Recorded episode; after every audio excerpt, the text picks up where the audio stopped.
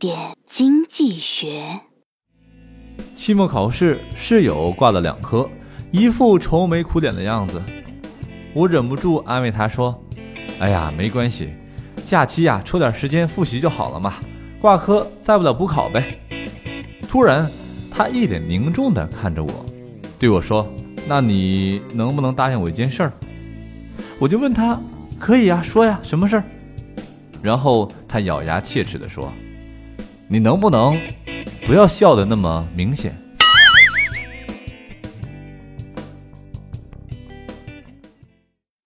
更多内容，更多投资门道，请关注微信公众号“好买商学院”，教你聪明投资。